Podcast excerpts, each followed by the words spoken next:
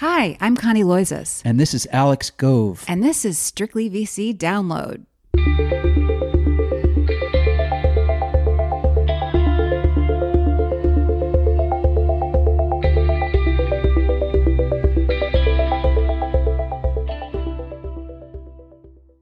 Hey there. Hope you've had a great week and have big plans for the weekend.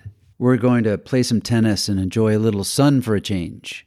But before we get too far afield here, do you ever wonder why venture capital sometimes seems to be out of sync with the rest of the world? Yes, public tech stocks are depressed, and yes, companies like Amazon are laying off employees in the tens of thousands, but some areas of VC have never burned brighter. Take AI. Hard on the heels of Microsoft's Monday announcement that it had invested $10 billion in OpenAI, the Times is reporting that two year old Anthropic, a generative artificial intelligence startup founded by OpenAI veterans, is raising $300 million at a $7 billion valuation. That's almost double the valuation it nabbed when it raised $700 million last year.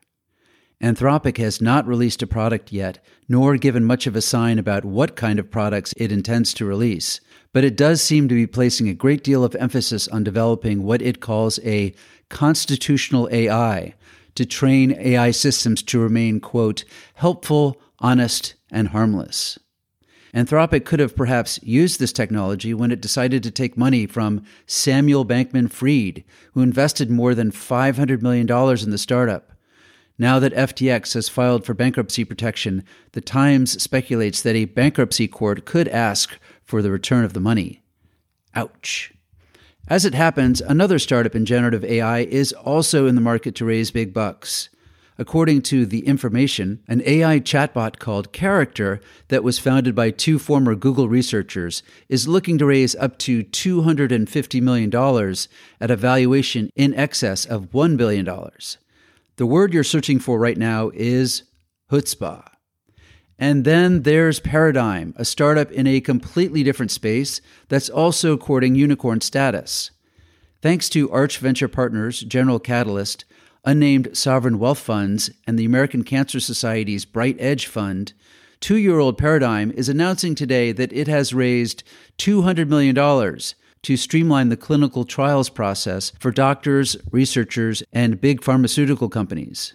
Paradigm says it can peer into a patient's electronic medical records in a privacy compliant way and pull out information that could be used in clinical trials.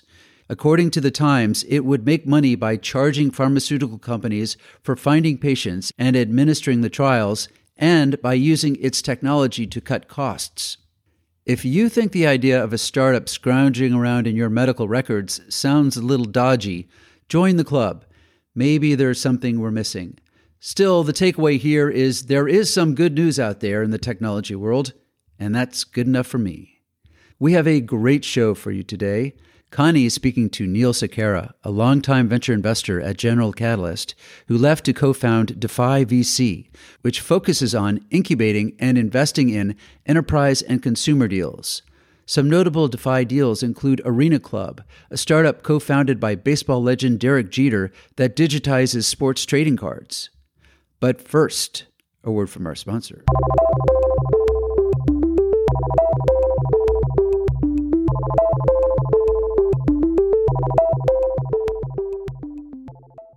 Did you know that incorrectly reporting your emissions, or worse yet, not understanding them in the first place, is a form of greenwashing? It's time to get ahead of regulations and quit misleading customers and stakeholders. Get a handle on your carbon footprint with Sustain Life's complete carbon accounting and ESG platform. Learn how to increase the ROI of your ESG program. Visit sustain.life slash strictlyvc. That's sustain.life slash strictlyvc.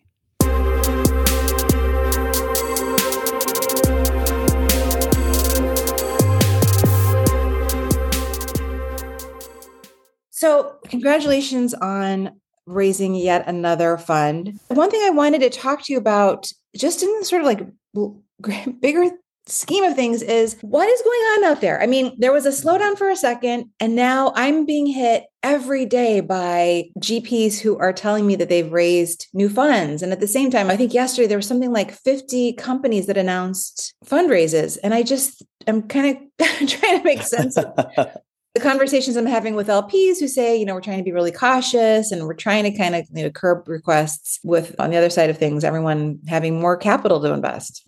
Well, thank you again for having me on. And uh, yes, we are excited about our third fund. I think what's happening out there, Connie, is that there's a little bit of a lag, right? Mm-hmm. So a few of the funds were raised a little bit earlier. Most, I think, of the funds that you'll see have track records. We're on our third fund, right? And I think you saw a few others that you've reported on that have had a few funds uh, right. in history. And those usually will continue to raise capital, right? And I think what you've seen previously is a lot more new funds raising. And I think you'll see fewer of those. In speaking with limited partners, you know, it is a difficult time and they are really thinking hard about how their portfolio looks and making tougher decisions. And I think that's what this year, 2023 will be. And I think you'll see that it just lags a little bit. Mm-hmm. And in terms of companies, what we found actually is companies that are doing well, that have revenue, that are growing fast, they're still getting finance. Interestingly, at our firm, we had 13 up rounds of financing last year, which is quite a lot during a turbulent time. Yeah. But most of our businesses tend to be revenue generating, even though they're early stage, they're in spaces that people find interesting. And that's exciting. So I, I do think some of it's lagging. You know, in the upcoming months, I think you'll see fewer new funds getting financed and fewer companies getting financed. Can I ask when you closed your fund? Yes. So we closed it mid year last year. Okay. And we activated three months ago. So we were definitely at the end of our fundraise, kind of during an interesting time in the NASDAQ yeah. and world geopolitical issues. But it all worked out. We're very fortunate in that our entire LP base is US institutional endowment nonprofit foundation. And those tend to be long term investors. So when we went back to market for the third fund, those folks committed quite early to fund three. And then we found some great new folks who we liked. And at the time, we felt like the the market was definitely not as good as it was a couple of years ago. You could mm-hmm. you could just tell, right? Mm-hmm. The feedback you get. But if you have supportive investors, that's the most important part long term. Sure. And that's why they tend to be the hardest to get early on when we invested that time in fund one and fund two. Having those folks behind us uh, took longer, but now that kind of pays off during more challenging times. Sure. And I know once they have a successful relationship with a GP, they tend to stick with them. So you weren't quite done fundraising. Is that why you decided to hold off now? Because to your point about this lag, you're absolutely right.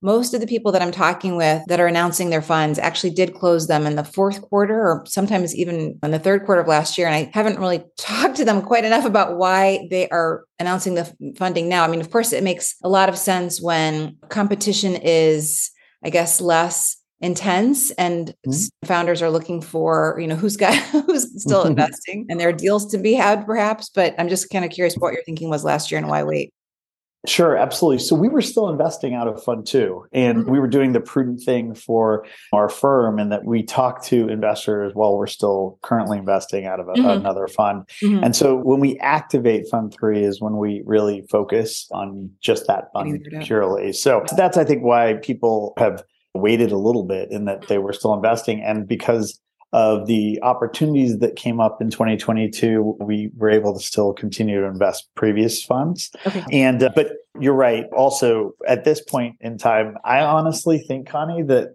2023 will be the best year for venture investing if you have capital. Yeah. I think eh, one thing we were talking about at our partner meeting yesterday was a year ago, really 10 months ago, we looked at our portfolio. I would say 90% of firms looked at their portfolio and said, hey, let's make sure our companies have 12 to 18 months of cash, right? Mm-hmm. let's make sure they have that runway. And guess what? We're coming up on 12 months.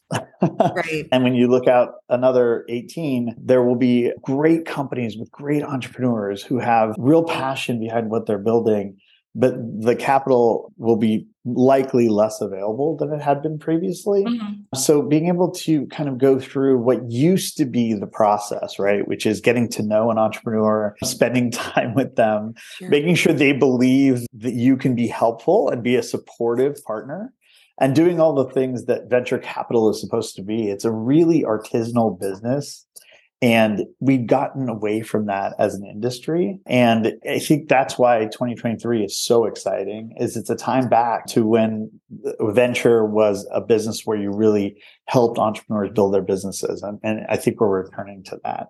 For us as a firm, when we started, that is why the firm started, right? Was that we thought investing the right size amount of capital, having real ownership, leading all of our deals, being on the boards was the right thing to do six years ago. And that wasn't always in fashion, right? It was hard to stick by our guns for the first three or four years. We actually look back at the stats and between our fund one and our fund two, our pricing only increased 3% because the type of entrepreneurs we like to back are the ones who really want to build a company in partnership. Mm-hmm. So we're big believers in that. We think that's the way venture should be. And I'm almost certain we've returned to that again. Well, I was wondering if partly why it took you a while to deploy your last one was because you were sitting out a lot of rounds. You mentioned you had 13 up rounds last year. Can you tell me yes. how many flat or down rounds you had just to kind of flesh out the picture?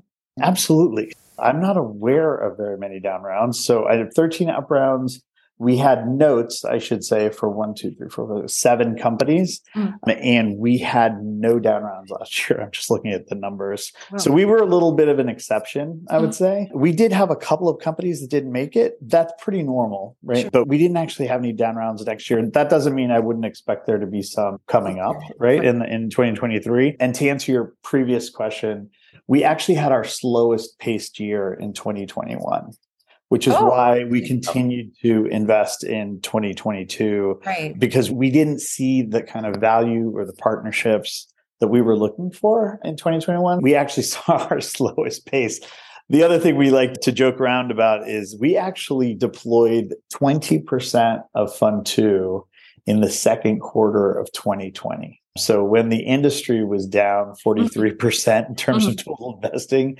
we actually deployed 20% of the fund. Yeah. And those companies went through, executed, our pace slowed in 2021. But as they came up in 2022 for financing, they were real businesses that were generating revenue and heading in the right direction. That's really great. Oh, I am expecting that a lot of companies are going to be running out of money this year, probably taking a hit on their valuations to raise money. Mm-hmm. Do you plan to continue funding your current portfolio and new companies, or do you think you would shop sort of more opportunistically than you have in the past, given that a lot of people are facing this cash crunch? Sure. Uh, obviously, we love supporting our companies. So that is a given. In terms of, of new companies, I think it's going to be a mix. I think you're absolutely right, Connie there's going to be a mix of absolutely new companies starting from scratch, raising their next round of financing, which has been our bread and butter, right? We'll invest three to $10 million and we'll have a significant stake in the company. Usually that's called a c plus or an A minus, however you want to decide. We would take a board seat and be active. I also think there will be, to your point, a number of great opportunities of companies who have a, a wonderful team, an excellent business, a strong business model, and there just won't be the capital available. And we absolutely will be opportunistic to partner with them. They may already have investors on their cap table who are the size of us, right? Mm-hmm. Larger firms, mm-hmm. but we're more than happy to partner with folks like that. And I do think the reason 2023 will be the best year in the last 13 years is because those opportunities are going to present themselves. Mm-hmm. So you have a more reasonable kind of approach to valuation. You have more willingness of entrepreneurs to partner, not just think of capital as capital. And you have more companies that have some some that have executed, some that have not. The ones that have not executed will unlikely get financed. So tell me a little bit about some of your breakout companies right now. And also, I know that your firm is very young. It's just around six years old. I don't know That's if right. many exits at this point. So we have had some great exits. So we had a company called Securely, which was acquired by Golden Gate Capital a couple of years after we invested at a significant multiple on exit. A company called Scubana, which was acquired. We had a company called Pull Request, acquired by HackerOne. We've had actually a number of exits in six years, which usually helps with LPs a little bit mm-hmm. to return some capital back. And some of our breakouts in the current portfolio in Fund One, we have a company called Airspace Technologies. It's well over nine figures of ARR. It was one of our earliest investments, and we're incredibly proud of what they've been able to do and execute. In that same fund, we also have a company called Alto in the real estate space that we've been able to partner with a couple of great firms and they're continuing to execute airspace is a drone management oh, company different different companies so oh. airspace is a log- all software logistics provider okay so that means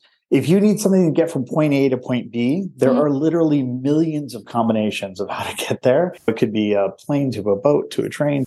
And there are different ways to choose how to get there pricing, lowest carbon footprint, fastest. Maybe you need an organ delivered exactly at 10 a.m.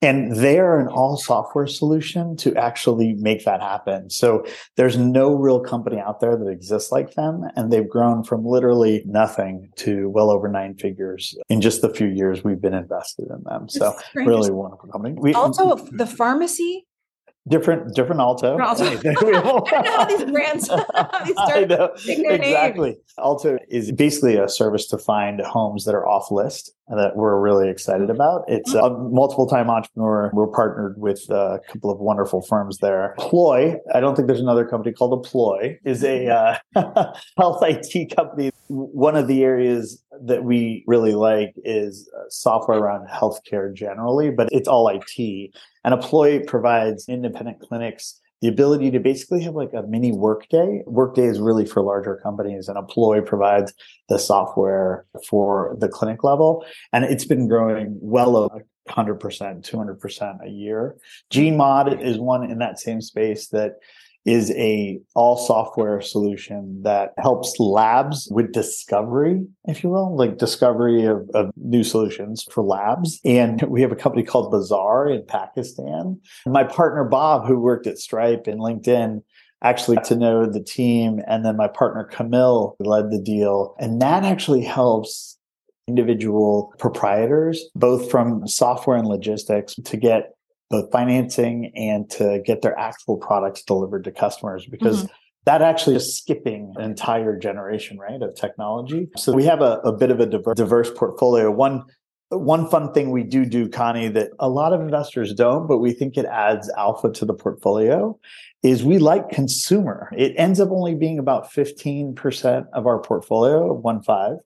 But more recently, we back Brian Lee again with oh, Derek Jeter. Club. I saw that. Club, that's right. I've been fortunate to back Brian multiple times at the Honest Company, and we've been partnered for many years. He's actually one of our sages here at Defy, who's been really active with us, and and we think it's it's great. Enterprise is our core. It's 85% of what we do. And I, I think for most firms, it's 100% of what they do. But we think doing consumer adds a lot of interesting companies and alpha to the portfolio and our actually our enterprise companies learn a lot from our from our consumer companies.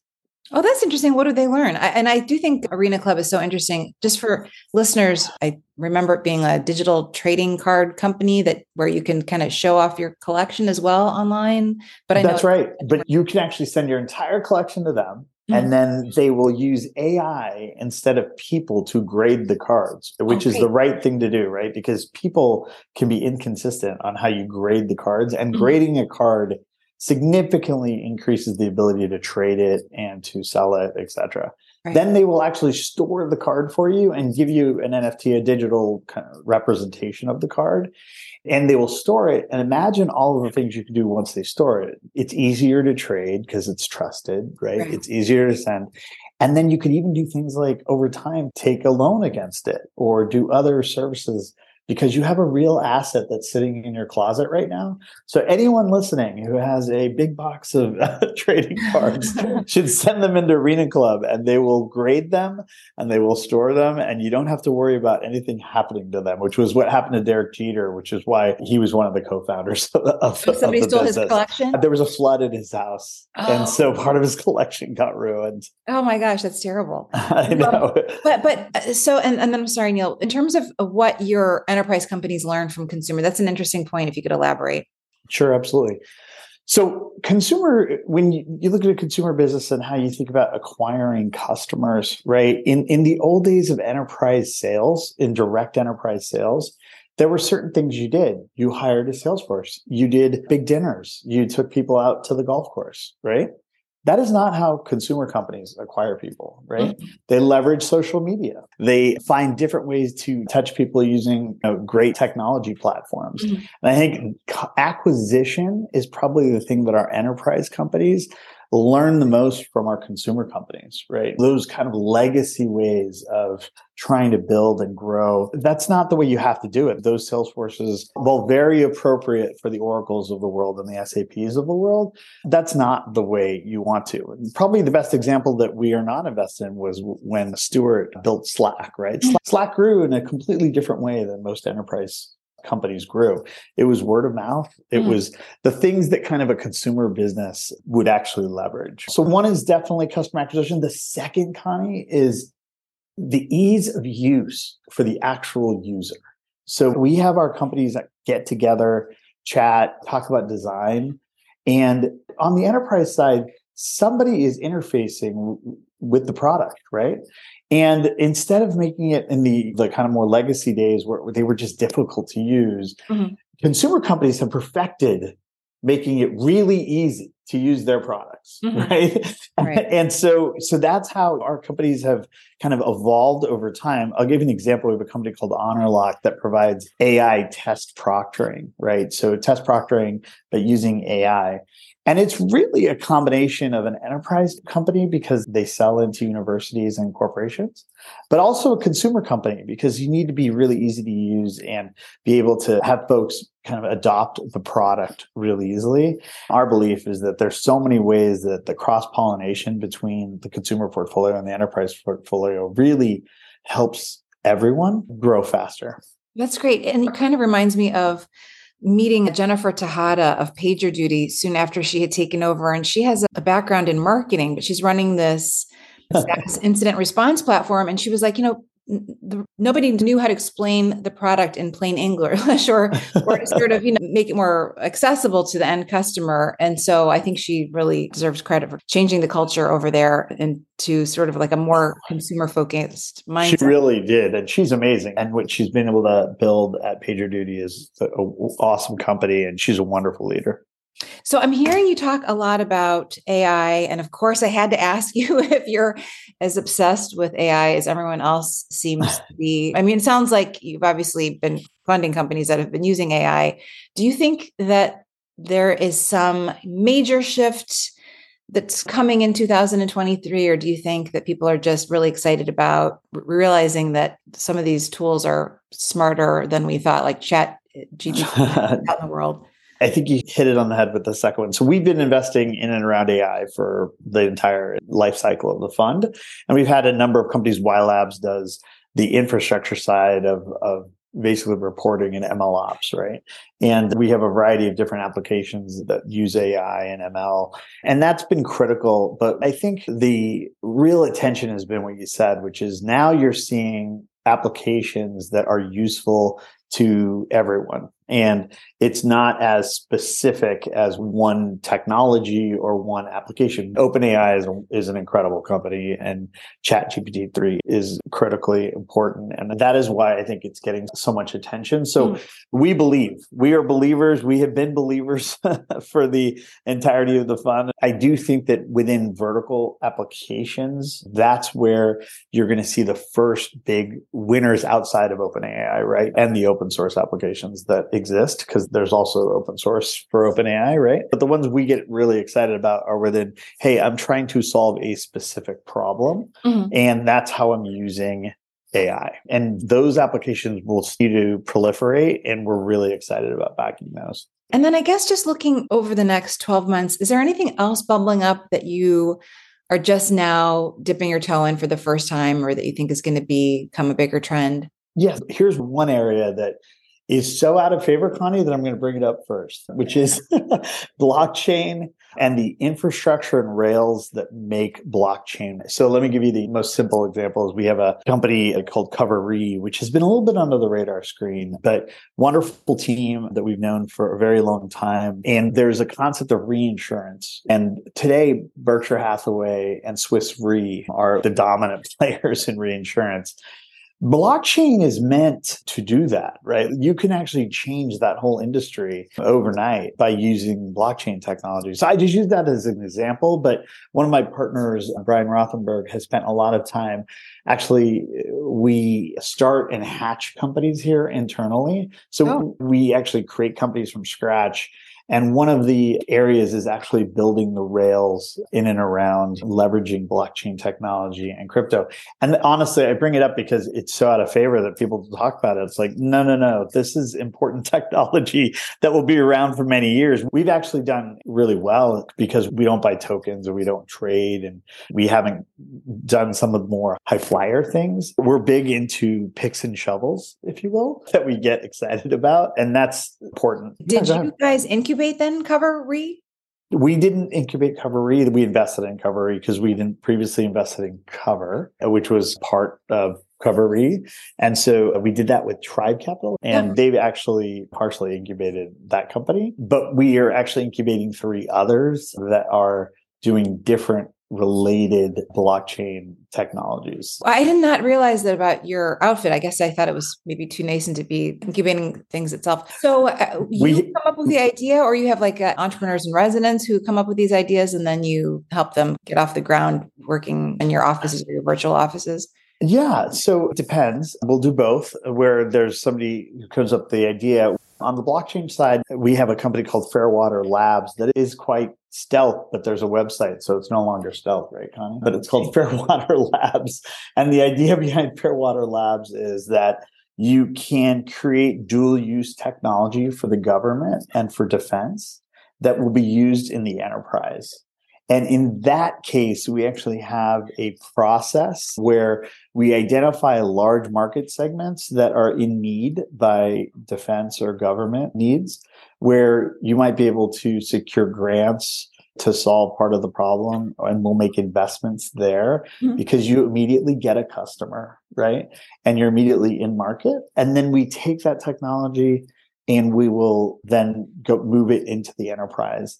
And that's just another example of how we create and hatch companies internally is we usually have kind of a thesis about why there's a need in a particular market and we'll do a mm-hmm. bunch of work and research write a business plan literally from scratch and then in those cases bring in an entrepreneur who will kind of run with it from there so i previously worked at general catalyst for mm-hmm a number of years, to, uh, 12 years actually. And that was core to how GC operated. It was an important part where if there was a business, my former partner Joel Cutler started, co-founded a company called kayak.com, seeing a particular need in the market that that needed to be addressed. And here we we've taken that, I think, into almost a different level where we have, okay, this particular market segment really needs to be reinvented. Here's how we're going to hatch a few companies, and then we're going to bring in people to help us run those and go from there. So if there are interesting folks listening who are interested in partnering with us on those, please, please feel free to reach out because we really think that doing that prepared mind work and actually creating companies is one way we're accretive to the market. So that's an important word. About 43% of our investments at Defy actually never went to market which is a huge number. So we would call those proprietary deals. A percentage of those, of that 43%, are hatches or things we created in house. And then the others are usually people we backed before, or we, we want to back them again, right? When you say never and, went to market means somebody swooped in and said, we want to write you a check before you shop this deal around. Correct. That's usually because we know the individual or we have a relationship or there's a really good fit. My partner Bob worked at Stripe and LinkedIn. My partner Madison has deep expertise in fashion and consumer. She is really a consumer specialist. Our partner Camille has very vertical SaaS focus. So sometimes there's areas where we'll meet an entrepreneur before they're ready to go to market mm-hmm. and we'll just offer them a fair deal. We usually tell them we're not necessarily going to be your highest price, but we won't be your lowest price. Mm-hmm. Here's what we think is a fair deal. And that's why we try to be honest. We try to have integrity and we try to be thoughtful and be real honest with entrepreneurs. And that has really served us well. And that's why almost 50% of our deals, 43, are proprietary. Some percentage of that are things we create. And the reason we think that's valuable is the ones we create are actually accretive to the market. So uh, other venture firms like to partner with us because those are totally new, right? And then the ones where we've worked with an entrepreneur before, it's much easier for us to get over the line and to get on board or if there's a specialty like my partner brian who really knows marketplaces if there's a specialty there and, and we get really passionate about a particular business we'll just say hey look we're willing to give you a fair deal. And we love the word fair right? If you think we're the right partner and we can provide the most value to you please come to us right? And you want to do this in partnership not just capital. You want somebody on your board who wants to help and provide guidance and open their network up and be really supportive, even through the good times and the bad times. Have the capital, which is one reason our new fund is 300 million. Have the capital to really execute and be able to follow on and introduce it to our friends at market. That's kind of our goal. To be really clear, you did not incubate Arena Club because I Brian is we did not. Arena yeah. Club was Brian Lee 100%. In some ways he incubated it with Derek. He and Derek DJ were brainstorming ideas and mm-hmm. that's its incubation of its own, but we cannot take responsibility for that. that was Brian creating it. We happened to be the first investor and we are so proud of it. And it's a really really fun business that we're excited about the road ahead. Neil i also just wondered because you have been a vc for so long and you've seen yeah, sure. i think it's interesting that you're incubating these companies. More firms started doing that in recent years partly out of necessity because things were just getting bid so quickly out of control that by the time you talk to somebody at a post seed a stage they'd already given away 30% of their company and the valuation was insane. I'm sure. wondering if A, you think you'll be perhaps less focused on it internally, and then B, if you think that people will kind of back away from being so aggressive about trying to incubate things and including approaching people at operating companies and trying to persuade them to leave to start companies. It seems sort of like that would have to happen, that there would be kind of a pullback. But I'm just curious again what you think. So we'll continue to incubate, absolutely, because for us, it's both an important differentiator for us in some ways, the way we incubate, because we think our approach is slightly different, which we can discuss some other time. But uh, I do think there will be an overall decrease because honestly, Connie, it's quite a bit of work. And then when you're trying to pull people out from companies do that, I, so I do think on a macro level, it will decrease. And as I said earlier, look, we love to create and incubate. Um, we always support our current companies. But this is going to be a unique year in 2023 where there will also be businesses that are wonderful and incredible founders and are executing, but it's unlikely the capital markets will be as open as they have been. Right. And we're also excited about partnering with those folks sure. as well. And that's why I think this is going to be the best year since probably 2009, 10 to invest. Great, great, great. Well, Neil, it's always really fun catching up with you. Congratulations again on your continued momentum, and let's let's definitely stay in touch. Great, thank you so much, Connie. I always enjoy chatting with you.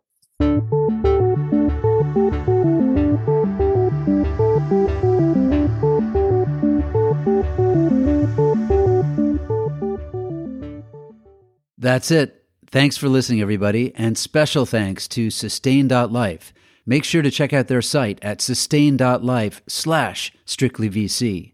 Have a great weekend, and we'll see you back here next week.